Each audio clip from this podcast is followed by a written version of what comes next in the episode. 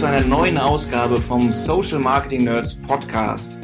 Heute haben wir ein spannendes Thema, ausnahmsweise mal nicht Facebook oder Social Advertising allein, sondern wir sprechen über Marketing Automation für B2B Unternehmen mit dem schönen Titel Wie entfessle ich die ganze Macht der Maschine und wie wirkt das mit meinem Push-Marketing zusammen? Da haben wir dann den Schlüssel.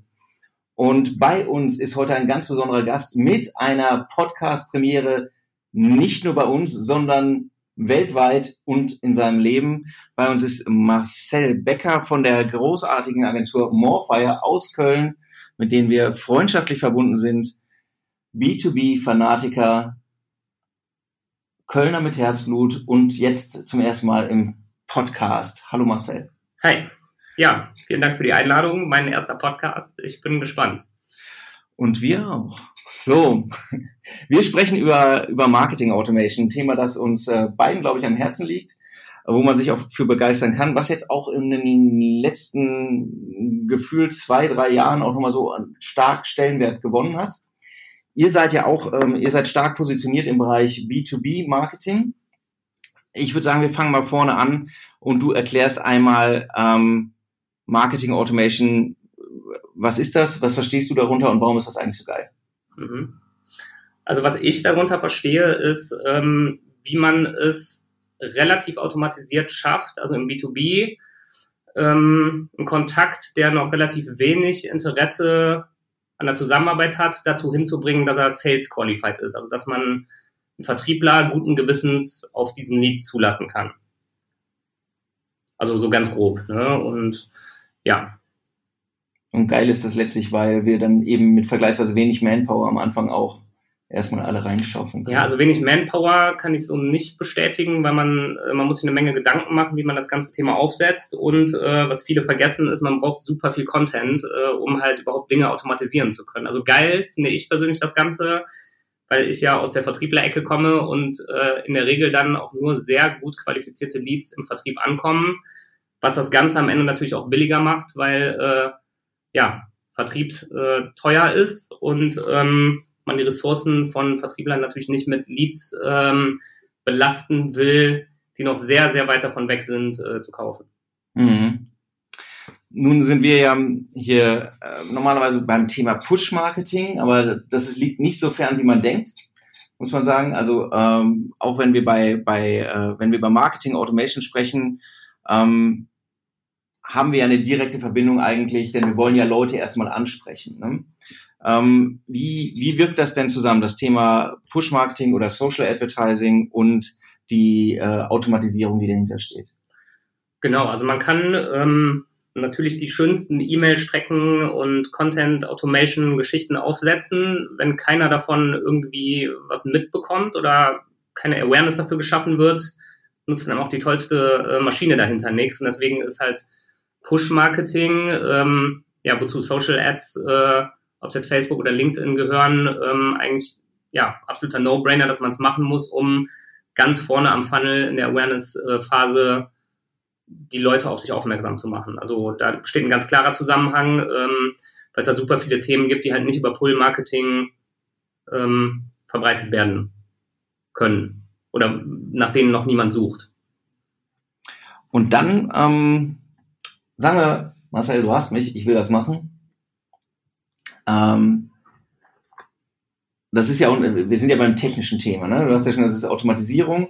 Das heißt eben eigentlich weg davon, dass irgendjemand äh, äh auf seinem Abakus Dinge macht. Ähm, wenn ich mich näher mit dem Thema beschäftige, wie muss ich dann viel in, in Technik investieren? Gibt es irgendwie die Paradelösung am Markt oder ähm, Baukastensysteme, ein System für alles? Wie, mhm. wie, was empfiehlst du denn? Also ich würde, bevor man sich eine technische Lösung, also sprich Tool, ähm, aussucht, erst nochmal einen Schritt zurückgehen. Also das Wichtigste beim Thema Marketing Automation ist, dass man halt auch was hat zum Automatisieren und damit meine ich halt Content. Also das Wichtigste ist, dass man Content hat, dass man halt einen Plan hat, ähm, ja, welcher Content für welche Leute interessant ist und auch welcher Content in welcher Stufe der Customer Journey oder vom Funnel oder wie auch immer man es nennt, äh, der richtige ist. Und ähm, was auch super wichtig ist, dass die kompletten Marketingprozesse ähm, eingespielt sind, ähm, dass man halt weiß, wie das komplette Marketing von vorne bis hinten funktioniert. Und dann sollte man sich erst äh, überlegen, was für ein Tool man einsetzt. Man kann natürlich auch den anderen Weg gehen, sich ein äh, teures Tool zulegen und dann seine Prozesse darauf ähm, anpassen, aber der richtige Weg ist eigentlich äh, andersrum. Also erstmal einen Schritt vor der technischen Lösung zu gucken, hat man die Prozesse, die Strukturen und vor allem auch die Manpower, ähm, um Content und ähm, die ganzen Automations oder wie wir es nennen, Workflows zu bauen. Finde ich, finde ich einen super wichtigen Punkt an der Stelle, weil wahrscheinlich ist es wirklich, ne, es wird verbunden, ähm, äh, Automatisierung klingt nach der Maschine, ich, ich, äh, ich kaufe mir eine und dann läuft es.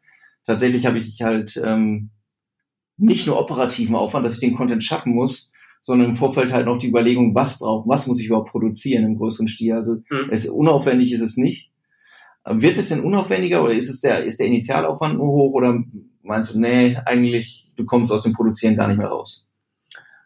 Ähm, da muss ich selber mal kurz drüber nachdenken. Also langfristig soll es natürlich unaufwendiger werden, weil du halt ziemlich viele Dinge, die du sonst manuell machen würdest, ähm, automatisiert machst. Also ein Beispiel dafür ist E-Mail-Marketing. Ähm, wenn man halt sonst eine Menge E-Mails, äh, Marketing-E-Mails an Leute rausschickt mit Content, mit wirklich äh, ähm, hilfreichem Content, ähm, das würde man ja jetzt alles automatisiert machen, anhand spezieller Kriterien, Trigger-Kriterien. Ähm, also langfristig sollte es schon weniger Aufwand sein, aber der Initialaufwand ist schon hoch. Also das kann man nicht, äh, ja, leider nicht wegautomatisieren. Das ist aber trotzdem das, was viele denken. Also wir haben äh, viel Kontakt mit Unternehmen, die sich erstmal ein Tool zugelegt haben. Ähm, da gibt es ja verschiedene Anbieter auf dem Markt äh, und dann irgendwann äh, merken, wir haben ja gar nichts zum Automatisieren und ähm, eigentlich gedacht haben, es läuft alles auf Autopilot und ja, also eigentlich muss man erstmal die Grundlagen schaffen, überhaupt Automation machen zu können.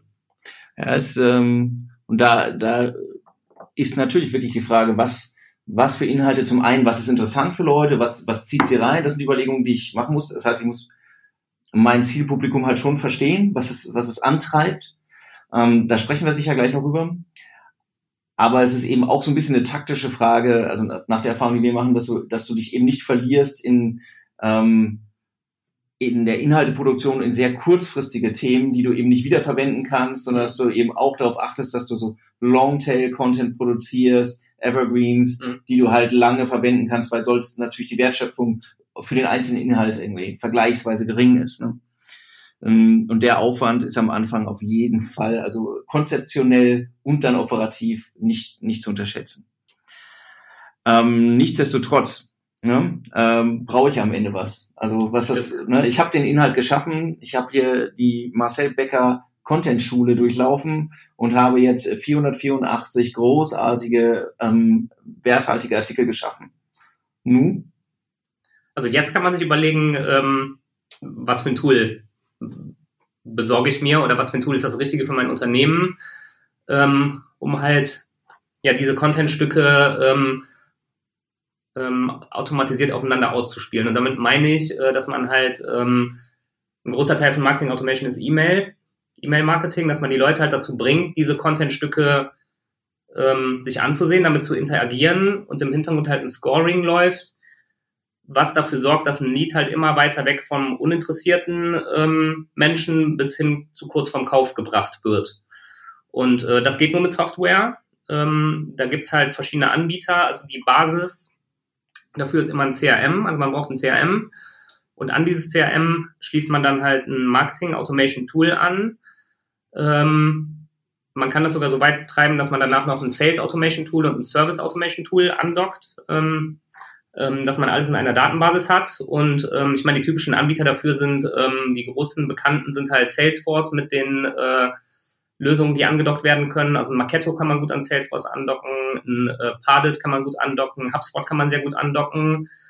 Ähm, es gibt aber auch All-in-One-Lösungen. HubSpot ist zum Beispiel eine All-in-One-Lösung. Die haben CRM und Marketing Automation und Sales Automation und Service ähm, drin. Und da muss man halt einfach für sein Unternehmen ähm, rausfinden, was passt am besten zu den Prozessen und natürlich, äh, was sagen die Finanzen, also was sagt der CFO dazu, wie viel gibt er frei und ähm, da gibt es halt verschiedene Kombinationen, die man wählen kann. Ne? Ja, wohl wahr. Also, und finanziell geht es eben auch von, ich starte im Prinzip kosten, nahezu kostenfrei. Also der den Content habe ich natürlich nicht kostenfrei produziert, aber was das Tool angeht, nahezu kostenfrei zu ähm, ja. dem Gegenwert von, ja. von äh, einer kleineren Autoflotte. Ja. So, das, äh, das geht auch. Ne? Ähm, wenn wir jetzt nochmal zurück betrachten, ne? also du hast gerade ja nochmal einen zentralen Punkt gesagt, ähm, ich schicke nicht einfach am Ende E-Mails los, automatisiert, sondern das Ganze ist eben Teil eines Qualifizierungsprozesses, hm. der vielleicht auch eben nicht nur ähm, wie eine, wie eine Einbahnstraße funktioniert im Sinne von vorne kommen alle rein und hinten kommen alle oder weniger raus, also die die Straße überlebt haben, sondern im Prinzip sind ja auch mehrere Tracks möglich und so hm. weiter, müssen wir auch nochmal gleich, glaube ich, beleuchten. Aber wir haben ja auch eben so ein bisschen gesagt, das hängt zusammen auf jeden Fall. Ich muss ja erstmal Leute vorne reinschmeißen in den Funnel, damit ich, damit ich sie wieder bespielen kann. Ich, wir nutzen dafür ähm, vermutlich vielleicht auch organische Kanäle, aber auch vermutlich Paid-Kanäle über LinkedIn, über das Facebook-Werbeuniversum, über Xing vielleicht, wenn es sich wirklich anbietet, oder andere Plattformen. Ähm, Funktioniert das im Prinzip relativ einfach oder sind da, sind da, ähm, muss ich mir auch schon am Anfang Gedanken machen, wenn ich über das Thema Marketing Automation nachdenke, über das Thema Advertising? Oder umgekehrt? Also auf jeden Fall im Prozess. Also ähm, man hat ja immer eine gewisse Zielgruppe, an die man ein bestimmtes Stück Content bringen will. Also ich sage jetzt mal, bevor die Automation losgeht, einfach um den ja, Lead ins System zu bringen oder äh, dafür zu sorgen, dass man halt ähm, eine E-Mail-Adresse hat oder Kontaktdaten. Und da eignet sich halt ähm, ja Social Advertising unserer Erfahrung nach am besten, weil man relativ genau targeten kann, wen spreche ich hier eigentlich an. Ne? Also jedes Unternehmen hat ja da seine, ähm, seine Personas oder seine Zielgruppe äh, im Hinterkopf. Und die kann man ja relativ gut abbilden ähm, in LinkedIn zum Beispiel. Dass man halt einfach sagt, ich würde hier gerne nur ähm, Marketingleiter ansprechen, ich würde gern HR-Verantwortliche ansprechen, kein Junior-Level. Ähm, man kann ja bestimmte Dinge auch ausschließen. Mhm. Es ist ja auch so, also äh, völlig richtig, machen wir auch so normalerweise auch so, dass man eben sagt, okay, wir haben ähm, verschiedene Zielgruppen innerhalb der, der Gesamtmenge aller zu erreichenden Personen, die ich erreichen will. Du hast jetzt gesagt, wir, wir ähm, gehen auf das C-Level, das hat aber eine andere, bekommt eine andere Ansprache als am Ende die, die nur die Recherche für die Lösung betrieben haben zum Beispiel oder der, der finanziell verantwortlich ist, bekommt vielleicht eine andere Ansprache als der, der am Ende operativ damit umgeht. Am Ende werde ich halt mehr als eine Person erreichen wollen. Mhm. Ne? Ähm, und ich habe ja tatsächlich die Möglichkeit in dem Rahmen, äh, das auch soweit zu clustern, zu segmentieren, die Zielgruppen bereits vorne im Prinzip, ne, was mir die Möglichkeit gibt, dann die auch hinten raus natürlich über die, die Automation ein bisschen anders zu bespielen an der Stelle. Es ist tatsächlich so ein, so ein ähm, Punkt auch, äh, Erfahrung von uns, die man, man muss dann eben auch die ganze Strecke betrachten. Ne? Also ich, ich, ähm, ich, ich überlege, wen, für wen kann das alles interessant sein oder wer kann für mich interessant sein, mit welcher Aussage soll er erreicht werden. Im Advertising würde ich danach schon unterscheiden und dann würdest du doch wahrscheinlich sagen, und hinten raus würden wir dann auch versuchen, diese Unterscheidung zumindest zu berücksichtigen. Ja, das sollte man machen. Also sonst ähm, macht man sich halt vorher die Mühe, dass man halt äh, ein sehr genaues Targeting macht, ähm, ja, die Ads darauf ausrichtet und dann werden alle in den gleichen Topf geschmissen. Natürlich spricht man ähm, ja ein CTO anders an als ein Einkäufer. Ne? Und ähm, man sollte halt dann hinterher auch, ähm, sobald jemand auf eine Anzeige reagiert hat und seine E-Mail-Adresse dagelassen hat, auch ähm, einen relativ spezifischen E-Mail-Funnel oder eine E-Mail-Kette hinterher schießen, weil ähm, ein Geschäftsführer, der interessiert sich halt für Nutzen, was kann ich einsparen, was hole ich dabei raus und jemand ähm, ja auf einem eher Nerd-Level, die interessieren sich halt für Features, ne? Und das sind halt komplett andere Ansprachen und das sollten halt auch andere E-Mail-Ketten dann sein. Und man muss trotzdem natürlich im B2B, wenn man das komplette Buying Center äh, äh, überzeugen will, beide ansprechen. Ja, ähm, ist tatsächlich ein Thema, würde mich auch interessieren, ob eure Erfahrung auch so ist, ähm, dass wenn, wenn das, wenn diese Kette ne, vom Advertising über, äh, über die Marketing Automation, also wir sind tiefer im Funnel, unterschiedlich betrieben wird, ist, ist die Herausforderung halt, oder eine der Herausforderungen eben auch ähm, das Measurement, auch im Sinne der Kosten. Hm. Weil du willst ja, du willst ja vorne auch trotzdem keinen Schrott-Traffic reinholen. Wir reden vom Funnel, trotzdem musst du ja vorne schon halbwegs sauber äh, starten weil du dir sonst auch im Prinzip die Qualität nach hinten raus erst nochmal sauber, hart erkämpfen musst wieder. Ne? Genau, und ähm, ja, also das ganze Measurement ist super wichtig, weil man halt genau merkt, äh, welche Ansprachen, damit auch welche Ads. Und wenn man halt äh, ein gutes CRM-System hat, kann man im CRM-System auch sehen, was für eine Ad hat einen bestimmten Lead dazu gebracht, ähm, den Kontakt da zu lassen, was ist danach passiert. Ähm, und wenn man es halt mit seinen anderen Systemen verbunden hat, äh, wie viel Umsatz ist daraus entstanden. Und das sind halt eigentlich genau die Metriken, aus denen man dann halt auch ähm, ja, Kampagnen ja, weiter pushen sollte oder halt auch äh, einstampfen sollte. Ja, das ist, das ist tatsächlich ein interessanter Punkt, finde ich immer, weil in dem Maße, in dem sonst Kampagnen optimiert werden aus dem System, aus den Plattformen heraus, LinkedIn oder Facebook auch, siehst du ja nur, was die Plattform sieht. Also ne, du optimierst auf Plattformmetriken, wohingegen du bei B2B im, also im im B2B CRM siehst du halt wirklich im, die genau, Wahrheit. Genau, du guckst halt, du musst eigentlich weiter hinten gucken. Du kannst nicht optimieren auf Klickpreise oder sowas, weil die mhm. eigentlich ehrlich gesagt scheißegal sind. Ja. Ne, du kannst dir Zwischenziele definieren, bestimmte Lead-Level oder sowas, aber letztlich werden dir halt die ähm, die, die Plattform selbst nur unzureichende Informationen darüber liefern, ob die Kampagne erfolgreich ist, also wirtschaftlich erfolgreich oder eben nicht. Bei, ja. bei LinkedIn, um das nochmal zu sagen, besteht natürlich in gewisser Form die Möglichkeit, äh, es ist, äh, wenn ich, wenn ich sich, wenn ich Lead Ads schalte äh, oder die Conversion messe, schon etwas smartere Metriken zu verwenden als nur Klickpreise. Nichtsdestotrotz ist das halt am Anfang der Kette mhm. und wir reden ja davon, dass es eigentlich erst der Beginn der Reise ist. Ne? Genau, Erster Touchpoint ja. und dann, dann weitergeht und wir wissen nicht genau, wie es weitergeht. Das ist zum Beispiel einer der größten Gründe für Marketing Automation. Wenn halt, ähm, ich sage jetzt mal, es hat jemand ein LinkedIn, äh, eine LinkedIn Lead Ad seine Daten hinterlassen. Also erstmal ein großes Problem ist, dass viele mit ihren äh, privaten E-Mail-Adressen äh, da angemeldet sind äh, Im Backend kann man ja einstellen, dass man halt nur die mhm. ähm, berufliche zulässt, was schon mal super wichtig ist. Ähm, das heißt ja nicht, wenn jemand dann ein Stück Content wie ein E-Book oder eine Checkliste, was auch immer runtergeladen hat, dass der schon ready ist, vom Vertrieb angerufen zu werden. Ja, mhm. Und das ist halt eigentlich, ähm, also es gibt halt immer diese zwei Gründe, warum man Marketing Automation, also zwischen einem Lead, der reinkommt und einem Sales Qualified Lead machen sollte. Das ist Einmal, um halt rauszufiltern, wer wirklich interessant ist, damit der Vertrieb halt nicht äh, irgendwo anruft und entweder kein Interesse oder noch schlimmer äh, verbrannte Erde hinterlässt. Ähm, den anderen Grund habe ich jetzt vergessen.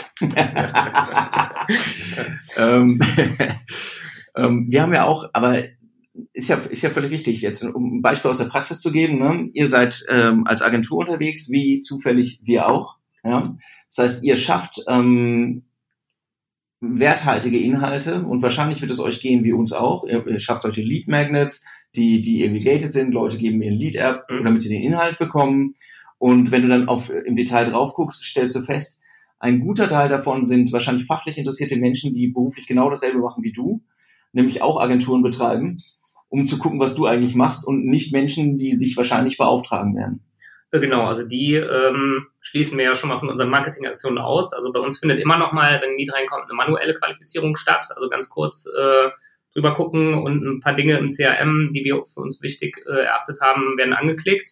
Das heißt, man filtert damit schon mal raus, mhm. ähm, wer vertrieblich nicht relevant ist.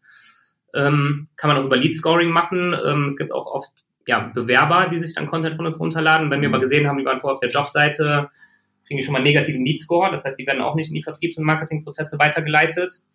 Und ähm, ja, das ist halt Lead-Scoring ist eigentlich der Kern von dieser ganzen Geschichte, dass man halt Stück für Stück diesen Lead-Score erreicht bis zu einer Schwelle, an der der Vertrieb ja losrennen kann und soll und auch muss. Ne? Weil das Schlimmste ist halt, ähm, es lädt sich jemand äh, ein E-Book runter, danach guckt er sich, ja, sagen wir mal, eine Dienstleistungsseite an oder im SaaS-Bereich eine Pricing-Seite, äh, treibt sich die ganze Zeit auf der Demo-Seite rum. Also gibt ganz viele Signale an, dass er eigentlich relativ verkaufs äh, kaufsbereit ist und es meldet sich keiner. Das ist natürlich äh, sehr fahrlässig und natürlich, was halt genauso schlimm ist, dass wenn jemand ein E-Book runterlädt zu einem absoluten Infothema, noch relativ weit am Anfang der Journey und der wird direkt vom Vertrieb ähm, bombardiert, das hinterlässt halt auch keinen guten Eindruck. Und eigentlich ist Marketing Automation genau dafür da, um, um halt genau diese Lücke zwischen Marketing und Vertrieb ja, sichtbar zu machen und äh, zu schließen. Ein ver vergleichsweise behutsamer Weg der Qualifizierung, ohne dass du einmal irgendwie Manpower reinsteckst, im Sinne von Vertrieb wird aktiv äh, und macht womöglich den noch kaputt. Oder wird halt auf eine Masse von unqualifizierten Leads losgelassen und, ver und, und verbrennt halt selbst viel Kapazität. Ne? Das muss man auch sagen. Abhängig ja, also davon, mein, äh, genau. Also der, der Vertriebler ist frustriert, Marketing ist frustriert, ähm, ähm, weil die Leads halt nicht qualifiziert sind. Und das ist halt auch super teuer, wenn halt vertriebliche Ressourcen Leads anrufen, ähm, die halt kein Interesse haben oder wie du eben gesagt hattest, äh, Wettbewerber oder nur wirklich Studenten oder irgend, also die nur wirklich am Content interessiert sind und halt ein Lead, der eigentlich mit seinen Signalen, die er gibt auf der Webseite, ähm, einfach nur wartet, darauf angerufen zu werden, nicht angerufen wird. Ähm, das hatten wir übrigens auch schon, dass mal jemand extra äh, gesagt hat, ah, super, ich wollte einfach nur wissen, wie lange Sie brauchen, um mich anzurufen. Äh, und hat extra nicht das Kontaktformular ausgefüllt. Und ähm, diese Leute gibt's auch dann, ähm, also die Kunst besteht ja ein bisschen daraus, herauszufinden, wo ist der Punkt. Das ist ja auch, äh, du hast es gerade angesprochen, das Thema Lead Scoring. Ich glaube, wir müssen aber trotzdem nochmal sagen, ähm, wie, wie funktioniert das? Klingt gut. Ähm, ne, wir, wir reden davon, ihr habt eine Webseite als Unternehmen, ja, und jetzt müsst ihr eben wissen, ähm, zum einen müsst ihr natürlich wissen, was passiert da drauf eigentlich, von wem, und ihr vergebt im Prinzip, ihr macht es wahrscheinlich auch so nach einem Punktesystem. Mhm. Ne? Wie, wie läuft das dann ab? Marcel? Also ganz grob äh, kann man Lead Scoring in zwei Segmente unterscheiden. Das ist einmal Unternehmenseigenschaften. Also man kann an Unternehmenseigenschaften Punkte vergeben. Das heißt äh, Mitarbeiteranzahl, Umsatz, äh, Segment, also B2B oder B2C, äh, Branche. Also da kann halt, äh, da macht man einfach eine, Punktzahl hinter, die äh, für das Unternehmen, also für das eigene Unternehmen wichtig ist. Äh, das ist die eine Hälfte. Die andere Hälfte ist halt wirklich das Verhalten. Also das Verhalten auf der Webseite, das Verhalten in E-Mails, ähm, das Verhalten, ähm, ja, wie lange hat er sich äh, ein Video angeguckt, solche Sachen und den Punkten kann man alle Scores geben. Und dafür braucht man natürlich Content. Also ein perfektes Beispiel im äh, B2B-Bereich ist immer, dass man halt äh, einen bestimmten Score dafür gibt, dass man, ähm, äh, wenn sich jemand die Referenzen angeguckt hat, wenn sich jemand ähm, eine Preisübersicht oder sowas in der Art angeguckt hat oder im SaaS-Bereich äh, die Demo, äh, den Demo-Bereich. Ähm, dann gibt's halt noch ähm, viele machen das jetzt mittlerweile, dass die extra nur fürs Lead-Scoring Seiten angelegt haben, ähm, wie zum Beispiel, wie würde eine Zusammenarbeit mit uns aussehen, also wirklich alles so Content, der schon mehr Richtung ja, Vertrieb geht, bei dem man halt wirklich sieht, da ist jemand, der interessiert sich für uns. Ne? Und ähm, das sind natürlich die, die einen hohen Score kriegen und ab einem gewissen Score, also wir haben es bei uns relativ simpel gemacht, wir haben gesagt, ab 1000 äh, geht dann von den Systemen, also vom CRM, wenn das CRM merkt, da hat jemand äh, diese 1000 erreicht, an die Vertriebler eine Notification rausguckt, die den Need mal ganz genau an. Äh, tatsächlich, ne, es gibt, es gibt unterschiedliche Mo Modelle letztlich, wie das funktionieren kann mit dem Need Scoring. Individuell wird eben festgelegt, wie hoch ist der jeweilige Wert für Aktionen. Genau, da gibt's halt, das manche muss, machen, muss jeder für sich einmal genau, Manche machen eine 10er-Skala ab 10, manche eine 100er, manche eine 1000er, also das, ja. Bei Unternehmen, die mit hohem Volumen arbeiten, ist das eben auch eine Form zu sortieren. Wen ja. kann ich eigentlich angehen? Es gibt zusätzliche Faktoren, die ich dahinter legen kann, wie so ein äh, Decay over Time Faktor. Das heißt, wenn er nicht, der, äh, der Lead ver verliert im Prinzip Wert, je länger er nicht kontaktiert wurde, ne, weil er dann erkaltet in einer bestimmten mhm. Form und so weiter. Das ist, es gibt ganz viele Modelle, aber allen zugrunde liegt, es ist eine Möglichkeit zu identifizieren, wer hat ein ernsthaftes Interesse genau. und ist sozusagen vertriebsbereit und gibt dann sozusagen, wo, wo kann dieser Handshake von Marketing zu Vertrieb dann am Ende auch stattfinden. Ne? Genau, das ist eigentlich der, das ist der Kern überhaupt von Marketing Automation. Also darum sollte man das tun im B2B. Das halt Marketing auch weiß, ähm, ab wann äh, Sales übernimmt und ähm, Sales halt auch nur die Leads äh, bekommt, die eine gute Aussicht auf Abschluss haben. Ja. Ähm, um das Ganze zu bauen, ne? also wir, wir reden, glaube ich, noch mal im Detail drüber, aber ähm, muss ich halt schon sehr gut verstehen, letztlich, was interessiert potenzielle Kunden. Ähm, an, an dem, was ich tue, an dem, was ich anzubieten habe. Ähm, wir haben jetzt ja sehr viel gesprochen über sozusagen schon den hinteren Teil. Wir haben die Leute auf der Webseite äh, und wir müssen jetzt einfach gucken, wer, wer ist sozusagen wo, äh, wo sehen wir, dass die Eierschale bereits äh, bricht und wen können wir dann freundlich willkommen heißen. Ähm, um noch einmal den Schritt zurück zu machen, ne? Die, die, die Erkenntnisse, die ich jetzt, die ich, oder die, die, die Überlegung, die ich mir machen muss, um Leute weiter zu qualifizieren, werden die mir auch helfen, im, in der Erstansprache, im Advertising? Ist das Teil dessen? Also, dass ich sozusagen die, die Journey mir einmal durchdenke? Oder ähm, äh, ist das innerhalb des Prozesses, ne, ist ein bisschen abstrakt, aber ich sehe ja, was passiert. Ich überlege mir das am Anfang, ich baue Content, ich weiß ja nicht von der ersten Sekunde an, welcher jetzt wirklich perfekt funktioniert und welcher nicht. Ne, das sind ja, das sind ja die Erfahrungswerte, die ich am Ende also, sammle. Das ist ja, also genau so findet man ja raus, ähm, welcher Content überhaupt der richtige ist. Ähm, man findet auch raus, ähm, kann man vielleicht ein Stück Content schon ein bisschen früher ausspielen in der Journey, weil halt ein paar Stufen äh, überflüssig waren. Das sind aber alles Sachen, die kann man eigentlich noch rausfinden, wenn man es mal probiert hat und wirklich Analysen dahinter macht. Ne? Also mit einer E-Mail-Kette, wenn man halt merkt, äh, auf E-Mail 2 und 3 ist die Interaktion geht so, aber in der vierten, da schnellt sie wieder hoch. Ne? Ähm, kann man sich vielleicht auch überlegen, dann halt diesen Part ähm, Klassi Klassiker Webinar, äh, den weiter nach vorne zu ziehen. Ne? Nach zwei, drei Info-E-Mails mit äh, Links auf ja, Blogartikel und ähm, ja, Evergreen-Content. Ja. ja, irgendwann in dieser Kette, wo es viele Touchpoints gibt, werdet ihr feststellen, manche funktionieren besser. Und dann lohnt es sich halt auch nach unserer Erfahrung gelegentlich, wenigstens anzutesten, ob der, ob der nicht ein bisschen zu tief platziert ist an der Stelle, mhm. sondern vielleicht auch schon an manchen Stellen sogar in der Erstansprache schon funktionieren kann. Auch das, auch das geht. Ja. Oder zumindest ein Stückchen weiter vorher. Ne? Das ist, das ist halt alles möglich. Und in der Form, glaube ich, kann man schon sagen, dass die, dass die Erkenntnisse, weil ich den, den, den Prospect so lange begleite, bis er warm wird, habe ich halt super viele Möglichkeiten, ähm, etwas über seine Neigung, über die Trigger zu lernen, die, die ihn antreiben. Und das wird zwangsweise am Ende auch eben äh, die erste Ansprache besser machen müssen. Ne? Ja, also ich sag jetzt mal, aus Vertrieblersicht gibt es ja nichts Geileres, als wenn man ins CRM guckt und man sieht halt komplett, ähm, ähm, was die Person, die ich gleich anrufe, gemacht hat auf der Webseite, was sie sich angeguckt hat. Und aus Marketing-Sicht gibt es ja, musst du mir jetzt sagen, auch wahrscheinlich nicht viel Geileres, als wenn man sieht, ähm, die Kampagnen haben diese zehn Needs rausgebracht und diese zehn Needs haben sich das und das und das und das angeguckt, haben darauf reagiert, äh, die Themen fanden sie interessant und daraus dann wieder äh, Rückschlüsse für die, für die Ads äh, zu, zu ziehen, ähm, ist halt Gold wert. Ja, es gibt, es gibt am Ende aus meiner Sicht, es gibt halt äh, drei Wege, wie ich, wie ich dazu komme in der Erstansprache. Das eine ist, ich überlege es mir im stillen Kämmerlein, das ist sozusagen der schlechteste Weg.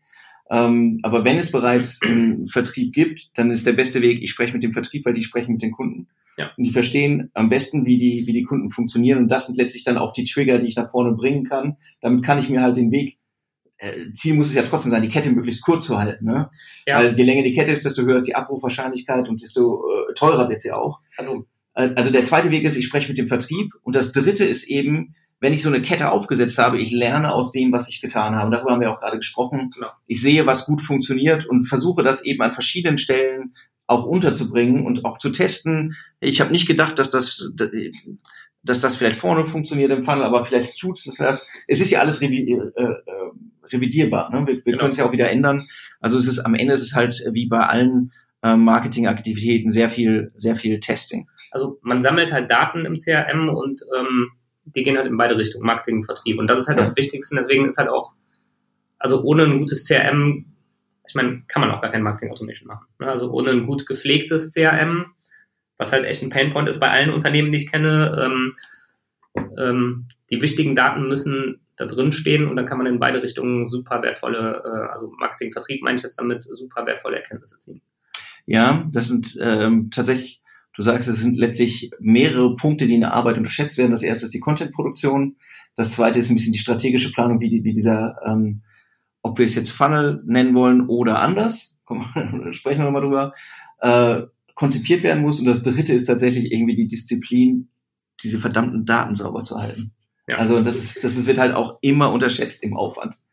Ähm, ich habe es gerade gesagt, ne, wir haben eigentlich jetzt über so ein klassisches ähm, Funnel-Modell gesprochen, vorne kommen sie rein, hinten fallen sie raus. Wir haben auch darüber gesprochen, dass es womöglich eben nicht äh, ein Funnel ist, sondern ähm, die mit, mit Abzweigungen, ja, so, oh ja. ne, da wurde so, okay, jetzt biege ich aber links ab, weil in Mail 3 habe ich auf irgendwas anderes reagiert. Eigentlich ist jeder. Jeder Lied ist anders. Also da, also da ja. linearen, das ist auch das Problem, was ich mit, oder viele mit Funnel haben, das sieht immer sehr linear aus, also sehr, ja, wie es in der optimalen Welt ist, aber äh, wenn man sich mal die Daten dann wirklich im CRM anguckt, durch so einen Funnel zu 100% so wie geplant durchzulaufen, das, das passiert bei den wenigsten. Also da gibt es mhm. Abzweigungen vor, zurück, äh, ja. Nee, es ist ein bisschen wie so ein Flipper-Modell. Ja, also so. bei vielen Needs ist das so, ja. Ähm, jetzt das andere, das andere Modell oder die andere Bezeichnung, die dann jetzt ja durchgeht, die Hälfte der Welt ist noch nicht beim Funnel angekommen, die andere Welt äh, ist, die andere Hälfte ähm, ist bereits beim Flywheel. Was, was ist das Flywheel, Marcel? Boah, also Flywheel ist ähm, ist das ein also, Buzzword? Also natürlich ist das ein Buzzword. Ähm, ich habe das zum ersten Mal vor zwei Jahren ähm, auf der Inbound, die von HubSpot ähm, veranstaltet wird, in Boston gehört. War damit ehrlich gesagt am Anfang ein bisschen überfordert. Ähm, habe mir aber dann einige Gedanken gemacht, es macht schon Sinn. Ähm, das Schöne an einem Funnel ist halt, dass es relativ easy zu erklären ist. Ähm, äh, also an einem Funnel oder äh, Ceasing to Care oder AIDA oder Tofu, äh, Mofu, Bofu äh, äh, Modell, das ist ja alles das gleiche, fängt mit Awareness an und am Ende kommst du zum Abschluss. Und Flywheel geht eigentlich noch einen Schritt weiter, indem du halt sagst, ähm, Marketing muss gut laufen, Sales muss einander, also Marketing und Sales müssen ineinander greifen und auch ähm, was mit dem, mit dem Kundenservice passiert, muss ineinander greifen. Ähm, Idee dabei ist, dass man halt seine Kunden damit so begeistert, dass die wiederum Marketing für einen machen und so treibt sich das Flywheel an, quasi. Ich habe allerdings ähm, die Erfahrung gemacht, dass das echt noch ein bisschen komplex ist und die meisten Leute gerade anfangen, halt so eine Customer Journey zu verstehen. Ja, und ähm, Flywheel schön und gut, also das Prinzip äh, macht Sinn, aber irgendwie muss man die Leute an dieses Flywheel reinkriegen und ähm, dafür kann man sehr guten Funnel benutzen. ja, es ist gefühlt, es ist immer so, ne, die, die Visualisierung des Bildes formt auch so ein bisschen dann die, das Verständnis davon. Ja. Ne, und letztlich, worüber wir sprechen, ist ja jemand, der nichts mit uns zu tun hat, wird Marken oder Produktnähe aufbauen und die wird halt sich nicht im gleichen Maße irgendwie verstärken, sondern er wird vielleicht ein bisschen näher kommen, dann wird er vielleicht ein bisschen mehr Abstand gewinnen, dann wird er ein bisschen näher kommen. Am Ende muss er halt durchpurzeln. So, ob er das, ob er das jetzt und im besten Fall, wenn er einmal durchgepurzelt ist, wird er Teil der, der Maschine. Genau. So, ne? dann, dann sind wir schon in, in einem Flywheel-Modell. Sind wir im Flywheel drin und ja. ich glaube, die Kernaussage vom Flywheel ist, dass halt dieser Übergang von Marketing zu Vertrieb zu Kundenservice mit so wenig Widerstand oder mit so wenig ähm, ja, wie nennt man das? Also mit so wenig, äh, ähm, ja, Obstacle, also äh, Friction auf Englisch, ähm, also mit so wenig äh, Störungen ähm, abläuft, dass halt der Übergang, also vom Marketing zu Sales äh, reibungslos läuft, von, von Sales zu, zu ähm, ja, Kunde dann und der Kunde äh, so happy sein muss, dass er wieder einen empfiehlt und ins Marketing reinkommt und äh, das ganze Ding dreht.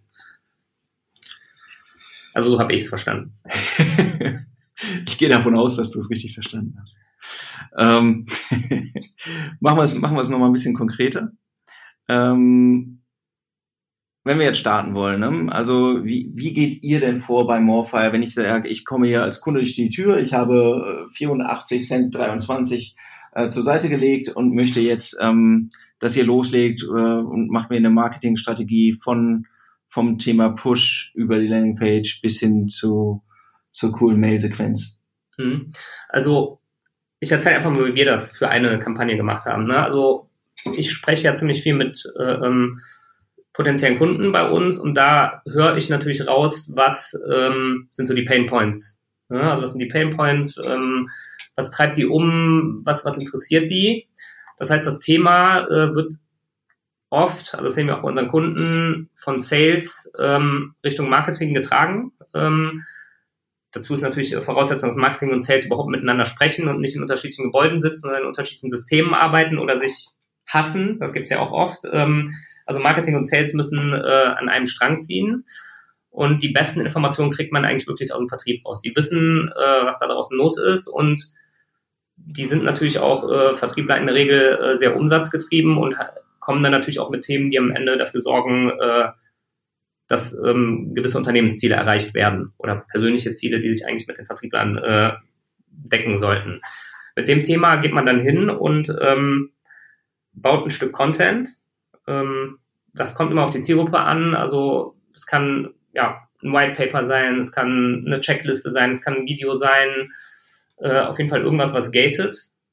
Ähm, sein sollte. Erklär doch mal, was meinst, was meinst also gated, gated heißt ganz einfach, dass man, ähm, um dieses äh, Stück Content zu bekommen, seine E-Mail-Adresse da sein, da lassen sollte. Ne? Ähm, aus der Praxis, ähm, ich erzähle einfach mal für eine Kampagne, wie wir das gemacht haben. Also es ging darum, äh, ja, zum Thema Lead Scoring ähm, ein Stück ein Content zu schreiben. Das habe ich gemacht. Äh, da stehen halt äh, zehn Schritte drin, wie man zum Lead Scoring kommt. Ähm, für dieses Stück Content wird eine Landingpage gebaut, auf der man das runterladen kann gegen seine Adresse. Äh, damit ist man relativ weit unten im Funnel. Um weiter oben im Funnel zu kommen, nimmt man das gleiche Stück Content und ähm, macht daraus einen Blogartikel, wo halt nur noch drei Tipps drin stehen, dreht noch ein Video. Und diese Blogartikel und Videogeschichten, die kann man sehr gut ähm, ja, über Social Ads beispielsweise streuen, um überhaupt erstmal Awareness ähm, zu generieren. Und wenn die Leute damit angetriggert sind, gehen die natürlich einen Schritt weiter, äh, gehen auf die Landingpage und laden sich das ähm, E-Book runter. Ne? Und danach geht dann halt der komplette E-Mail-Marketing-Prozess los, äh, bei dem die Leute ja Stück für Stück äh, Info-Content, also wirklich Content mit Mehrwert bekommen, also wie sie Sachen selber umsetzen.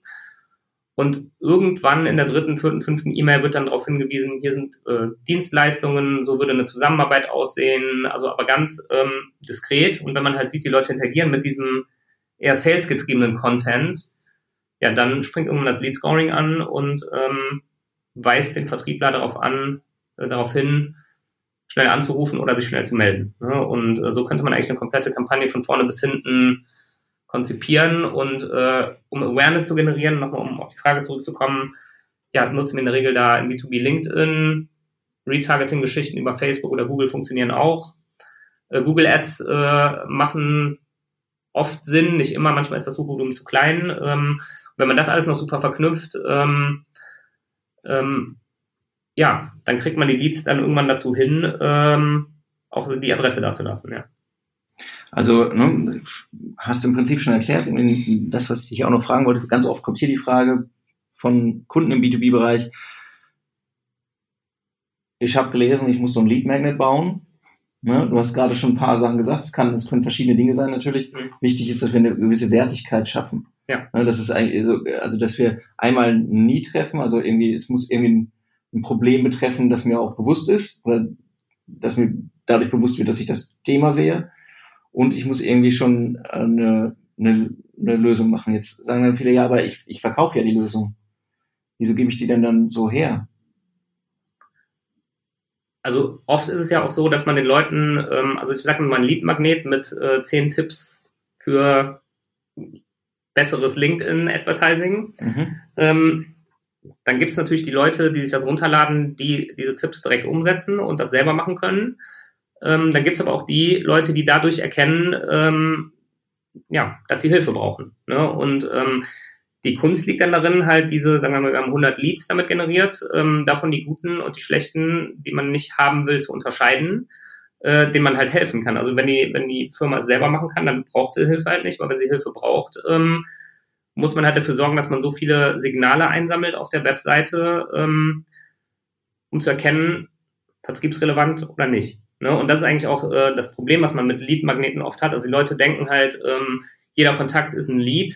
Per Definition ist das auch so, aber im Endeffekt zählen am Ende ja nur ähm, ja, Sales Qualified Leads und danach zählt eigentlich nur äh, der Umsatz. Ne? Und ja, also Lead-Magneten schön und gut. Ähm, man muss allerdings den Prozess danach sauber aufbauen, um halt herauszufinden, welche von diesen Leads, die dadurch reingekommen sind, sind überhaupt interessant für mein Unternehmen. Und das, das machen, wir dann, machen wir dann vermutlich mit einer, mit einer Mail-Sequenz. Mail-Sequenz, ähm, also manchmal braucht man auch gar keine Mail-Sequenz, weil die Leute sich selber auf der Webseite rumtreiben. Ähm, ja, also man muss die Leute dazu bringen, mit der Webseite oder mit, äh, ähm, mit dem Content zu interagieren und damit äh, Signale von sich zu geben, ja. Aber im Prinzip ne, unterscheiden wir jetzt eigentlich nicht so sehr äh, in, der, in der Mechanik zwischen dem, was wir im, im B2C machen würden und im B2B. Letztlich ist es irgendwie ein, ein längerer Flirt, den wir eingehen, mhm. wo wir anfangen, irgendwie in die Bar zu gehen, wo wir anfangen äh, ähm, zu schauen, wer könnte für mich eigentlich interessant sein und dann irgendwie mal anfangen zu lächeln und dann nicht direkt hinzulaufen und zu sagen, ich habe ein kleines Zimmer nebenan, ähm, wie wär's, sondern vielleicht die, die, die Konversation, das habt ihr jetzt ja mit der, hast du ja mit der Mail-Sequenz eben schon dargestellt, die ersten Sachen sind eigentlich nur, nur wertschöpfend für den, der es liest. Genau.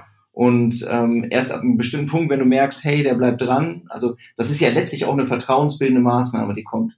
Genau. Ich, äh, ich gebe dir Wert, ich verlange keine Gegenleistung von dir an der Stelle und das tue ich eben nicht nur einmal, ähm, sondern irgendwie womöglich mehrfach und dadurch baut sich ja im Prinzip implizit schon so eine Form von Beziehung auf, dass man sagt, du hast die Expertise, du bist irgendwie, ähm, äh, du willst mir nichts Böses, ja, ähm, das ist halt der springende Punkt im B2B. Also ein Sales Cycle im B2B, sagen wir mal ein halbes Jahr Durchschnitt. Ähm, man wird ja keinen erwischen, der jetzt sofort äh, ein E-Book sich runterlädt und dann zwei Tage später kauft. Das heißt, man muss eine Beziehung aufbauen.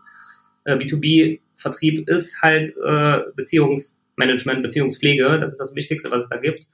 Und ähm, ja, wenn es halt im Moment noch nicht sein soll, ähm, werden die Leute sich dann halt irgendwann dran erinnern, äh, ach, äh, hier habe ich auch Content bekommen, ähm, der hat mir super weitergeholfen, lass uns doch mal mit denen sprechen. Was wir auch super oft sehen, ist, äh, dass Leute in das Unternehmen wechseln, sich immer noch an einen erinnern. Man hat halt durch ähm, diesen Content mit Mehrwert, also wirklich Content, der einem weiterhilft, baut man ja eine persönliche Beziehung auf.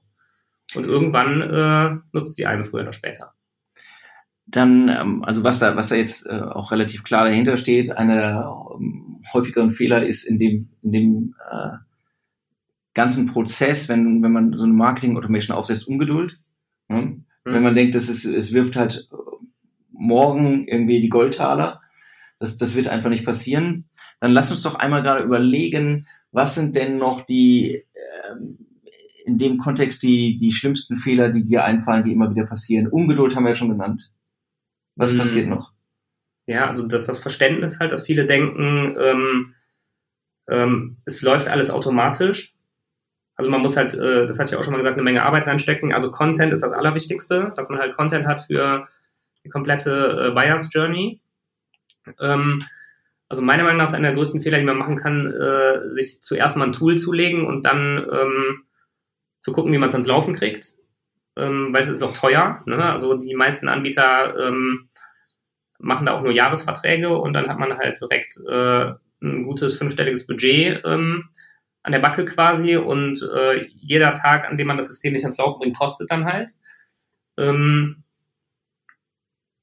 ja, und Fehler ist es halt im B2B Marketing Automation oft nicht zu machen, wenn man halt Leads entweder äh, die reif sind, nicht anruft oder, wie eben schon gesagt, Leads, die überhaupt noch nicht äh, bereit sind, im Vertriebler zu sprechen, direkt mit äh, Telefonanrufen bombardiert, was ja eigentlich fast so ist wie Kaltakquise. Ja.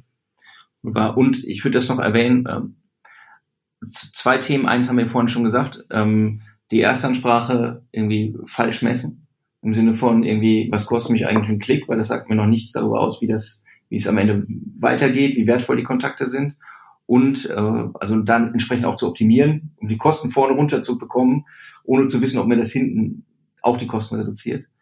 Und das andere Thema ist, du hast das eben ähm, schön gesagt, das Thema Lead Scoring allein ist jetzt schon komplex. Ne? Also das aufzusetzen, es hat Auswirkungen auf die Website-Gestaltung, auf die mhm. Website-Struktur und äh, die, die Konzeption von den, von den Mail-Sequenzen, ähm, die ist jetzt auch nicht so trivial, weil ich zum einen natürlich sehr viel testen muss, zum anderen kann es eben verschiedene Tracks geben. Ich kann, so weit waren wir gar nicht da im Detail, ich kann ja auch Loops produzieren. Ich sehe, jemand hat auf, auf drei nicht reagiert, aber auf zwei. Wie gehe ich dann fort? Vergesse ich ihn dann einfach oder schicke ich ihn nochmal auf einen anderen Weg? Also ich kann mir da eigentlich abhängig vom Volumen äh, relativ komplexe Konstrukte bauen. Und wenn ich versuche, das zum ersten Mal zu machen in, in, in, in der gerade beschriebenen Komplexität, mhm dann ist es halt ein Punkt, wo ich sagen würde, es wäre wahrscheinlich einfacher und am ja. Ende günstiger, sich Support zu holen. Mm, ja, oder halt einfach auch. Ähm, oder einfacher zu starten. Einfacher zu starten. Also man muss halt jetzt nicht die wildesten ähm, Mail-Sequenzen mit Workflows und wenn dann Verkettungen bauen. Also man kann auch einfach mal ähm, eine E-Mail-Kette von vier, fünf Mails hintereinander schicken und gucken, wie reagieren die Leute drauf, ähm, bevor man halt mit den wildesten, ähm, wenn dann Verzweigungen anfängt. Ne? Mhm. Also das sehen wir halt ganz oft auch, dass halt ähm, dass sich da viele Unternehmen in der Komplexität ihrer E-Mail-Ketten verlieren und es wäre oft auch äh, einfacher gegangen. Also wenn ich jetzt überlege, ne, einmal so die, einmal so ein kleines Szenario und einmal ein großes Szenario. Ne? Also wenn ich will starten, ich brauche in jedem Fall ähm, erstmal den Content. mhm. die Idee davon, was, was meine äh, potenziellen Kunden interessiert, am besten auf Basis von den Kunden, die ich habe. Ähm, ich setze mir vorne irgendwie eine vernünftige Methode auf, zum Beispiel über LinkedIn Ads, zum Beispiel über Facebook Ads, um die reinzuholen und habe genügend Content geschaffen, um sie auch zu bespielen. So und baue mir dann eine eher einfache Mail-Sequenz auf meinetwegen, um einfach auch zu lernen. So, dann habe ich jetzt nicht super viel investieren müssen. Eigentlich ähm, mit ein bisschen Glück habe ich ehrlich gesagt wahrscheinlich für die Tools im Monat einen zweistelligen Betrag ausgegeben gerade. Ne? Also das ist möglich. Ne? Und äh, für das Advertising, keine Ahnung, habe ich wahrscheinlich dann eher einen drei, vier, vier, vierstelligen Betrag vielleicht ausgegeben an der Stelle. Aber das sind im Prinzip die Fixkosten, die, die, die, die Kosten, die jetzt nicht benannt sind, sind natürlich die verdammte Zeit, die draufgegangen ist, um diese mhm. Inhalte zu produzieren. Ne? Das, das muss man dann einfach sagen. Aber das wäre eigentlich schon so ein, so ein kleines Setup, ne? wo man sagt, komm, ich mache so ein, ich habe hier ein Dutzend Inhalte produziert, ähm, die irgendwie auch wertig sind. Irgendwas ist so wertvoll, dass ich es vielleicht auch eben gated anbieten kann. Ne? Da muss man auch sehen, um es mal so klar zu sagen, der Wettbewerb in dem Bereich wird nicht kleiner und die Qualität der Inhalte, die angeboten wird, wird gefühlt besser. Also es wird auch viel Mist auf den Markt geschwemmt, aber von, von guten Anbietern werden wirklich wertvolle Sachen im Prinzip gegen eine Mailadresse gegenwärtig zur Verfügung gestellt, wo man sagen muss, holla, da hätte aber einer vor zwei Jahren noch ganz gut Geld für verlangt. Ne, das, das muss man einfach sagen. Also da die Hürde inhaltlich legt sich einfach ein bisschen höher inzwischen. Aber das ist so ein, so ein kleines Setup. Wenn wir jetzt aber sagen, hier, ich bin ähm, ein mittelgroßer ähm, ähm, Zulieferer in der sagen wir, Kfz-Industrie und jetzt fällt mir gerade auf, das Thema wäre vielleicht doch ganz interessant. Mhm. Ähm, und mein ähm, mein Marketingbudget habe ich jetzt nicht aus Rabattmarken bestückt. Ähm, was mache ich dann? Also da würde ich erstmal so anfangen, dass man sich halt ein, wenn es noch nicht da ist, ein CRM äh, sucht, was mit den Systemen im Hintergrund gut funkt. Also, mhm. ähm, also alle Daten reinholt, die man braucht für den für Marketing und Vertrieb.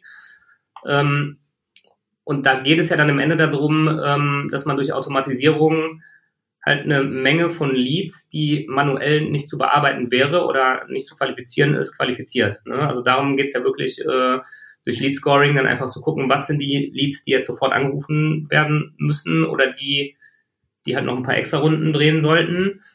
Ähm, ja, also wenn wir jetzt hier von äh, Mittelstand ähm, bis, bis, bis Enterprise sprechen, also da kommen dann wirklich schon Namen wie, wie äh, Salesforce, äh, HubSpot ähm, ins Spiel. Das braucht man dann aber auch, ne? ähm, weil das ist halt nichts schlimmer, als wenn halt Leads, die darauf warten, angerufen zu werden, nicht umgewandelt werden und das Investment hat man dann halt auch relativ schnell wieder raus. Ne? Nur wenn man halt ganz klein anfangen will, um zu gucken, ist das überhaupt das Richtige für mich, brauche ich das überhaupt, macht man halt einen sauberen Lead-Generierungsprozess, wie du eben gesagt hast, durch LinkedIn-Ads, Facebook-Ads, wie auch immer und macht klassisches E-Mail-Marketing hinterher. Und dann sieht man halt, manuell funktioniert das, funktioniert das nicht. Also ein Tipp bei dem E-Mail-Marketing hinterher ist, ähm, also viele schreiben dann also diese E-Mail-Ketten oder E-Mail-Sequenzen hinten raus mit einem super fancy HTML-Design, die halt aussehen wie Newsletter. Das liest halt keiner. Also eigentlich muss man seine E-Mail-Ketten so plain wie möglich äh, machen, dass die halt aussehen, als wären es ähm, ja manuell geschriebene E-Mails. Also das äh, machen sehr, sehr viele noch falsch. Oh ja, und äh, dabei muss man bedenken, äh, die Leute lesen das auf sehr unterschiedlichen Systemen, mit sehr genau. unterschiedlichen Endgeräten und, und eben Applikationen. Ähm, ihr beginnt das vielleicht mit einem schönen Bild, aber ähm, womöglich wird dort einfach nur ein leeres Kästchen dargestellt. Ja, und halt, ähm, wenn man halt sieht, eine E-Mail ist super gut designt, äh, oder halt auch schlecht designt. Also ähm, wenn man halt äh, die im Newsletter-Style direkt macht, dann geht halt dieses Persönliche verloren und ähm, eine Marketing Automation E-Mail soll ja so persönlich äh, aussehen wie eine echte E-Mail. Das, das, ist, glaube ich, nochmal ein zentraler Punkt. Ja. Die wird auch nicht unterschrieben mit dein Team äh, da, oder äh, hier. Nee, die geht wirklich in den richtigen Namen raus. Ja. Die geht im Namen einer Person raus. Ja. So. Ne? Die kommt von jemandem mit Herz verfasst, vollkommen persönlich und im besten Fall jetzt eben automatisiert. Und sollte halt genauso aussehen wie eine E-Mail, die man einfach so aus einem Gmail oder Outlook rausschreibt. Ja. Sehr schön. Marcel, Äh, erster Podcast? Ja. Wie, äh, wie war es bis jetzt? Schön. Nee, hat Spaß gemacht. Also ähm, ja, das sind so Gespräche, die äh, führe ich sehr oft und das ist das, wo ich mich auch sehr wohlfühle in der im schwarzen Loch zwischen Marketing und Vertrieb. Das ist so das, wo ich mich sehr gerne rumtreibe und äh, deswegen war es schön, auch mal hier darüber zu sprechen, ja. Super. Und wenn jetzt hier alle kommen und sagen, boah, der Marcel Becker, der hat ähm, mein Leben gerade verändert, wie erreiche ich ihn denn eigentlich? Oder ich habe noch Fragen. Also gerne über LinkedIn, ähm, also die üblichen Kanäle LinkedIn, ähm, Facebook bin ich eher selten. Ja, LinkedIn, sagen wir mal LinkedIn, ja. Also ihr erreicht den Marcel über LinkedIn. Ähm, wenn noch Fragen aufkommen, ähm, schreibt Marcel, schreibt uns gerne. Wenn euch die Folge gefallen hat, bewertet uns gerne auf den üblichen Plattformen und äh, erzählt es gerne anderen. Vielen Dank. Tschüss.